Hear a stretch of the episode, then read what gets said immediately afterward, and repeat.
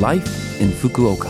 फुकुओकामा जीवनयापन यो फुकुओका सिटीबाट प्रायोजित कार्यक्रम हो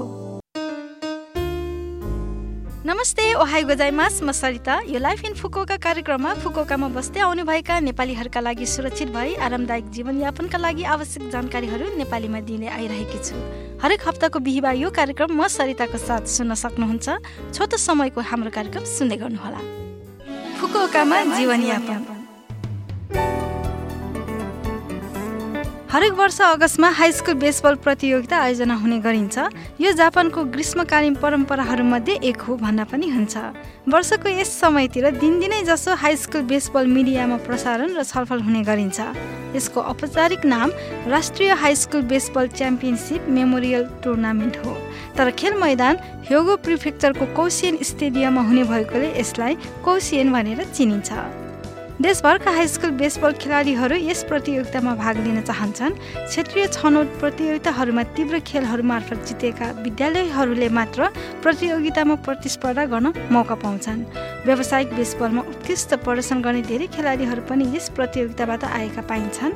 माङ्गा चलचित्र आदिमा पनि बेसबलमा आधारित धेरै सृजनाहरू हुनुका साथै हरेक वर्ष प्रतियोगितालाई उत्सुकताका साथ प्रतीक्षा गर्ने प्रशंसकहरू जापानभर छन्।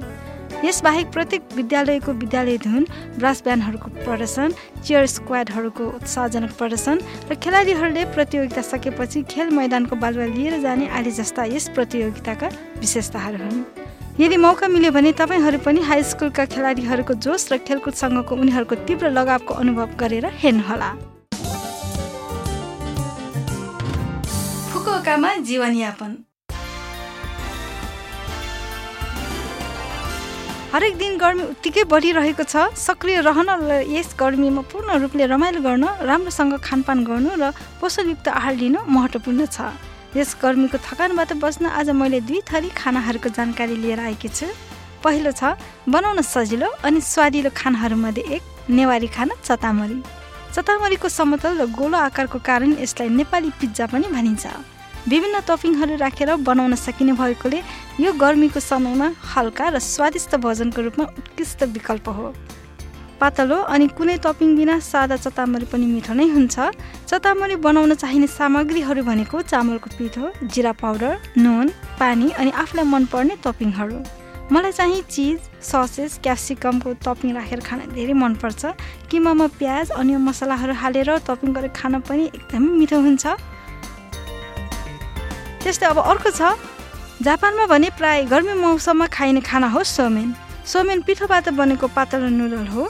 तातो पानीमा उमालेको सोमेनलाई बरफको पानी वा धाराको पानीमा चिसो पारेर त्यसपछि पानीबाट छिकेर चिसो सससँग खाइन्छ। त्यस्तै सोमेनलाई तिते करेला वा मौसमी तरकारीहरू मासु आदिसँग मिसाएर तेलमा फुटेर खान पनि मिठो हुन्छ। सोमेन सुपरमार्केट वा कन्भिनीहरूमा सजिलै र सुपट मूल्यमा किन्न पाइन्छ।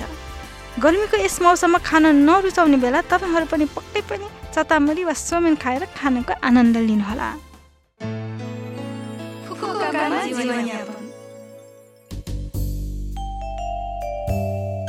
यो हप्ताको लाइफ इन फुकोका कार्यक्रम तपाईँहरूलाई कस्तो लाग्यो? लभ एफएमको होम पेजमा गएर लाइफ इन फुकोका नेपाली भनी खोजी पोडकास्टबाट पनि यो कार्यक्रम तपाईँहरूको मिल्ने समयमा सुन्न सक्नुहुन्छ। त्यस्तै ब्लगबाट पनि यो कार्यक्रमको बारेमा जानकारी पाउन सक्नुहुन्छ। मेसेज पनि पठाउन सक्नुहुन्छ। हाम्रो इमेल ठेगाना रहेको छ seven six one at the rate love FM dot co dot JP आजको लागि बिदा हुन चाहन्छु। तपाईँहरूको दिन शुभ रहोस्। नमस्ते।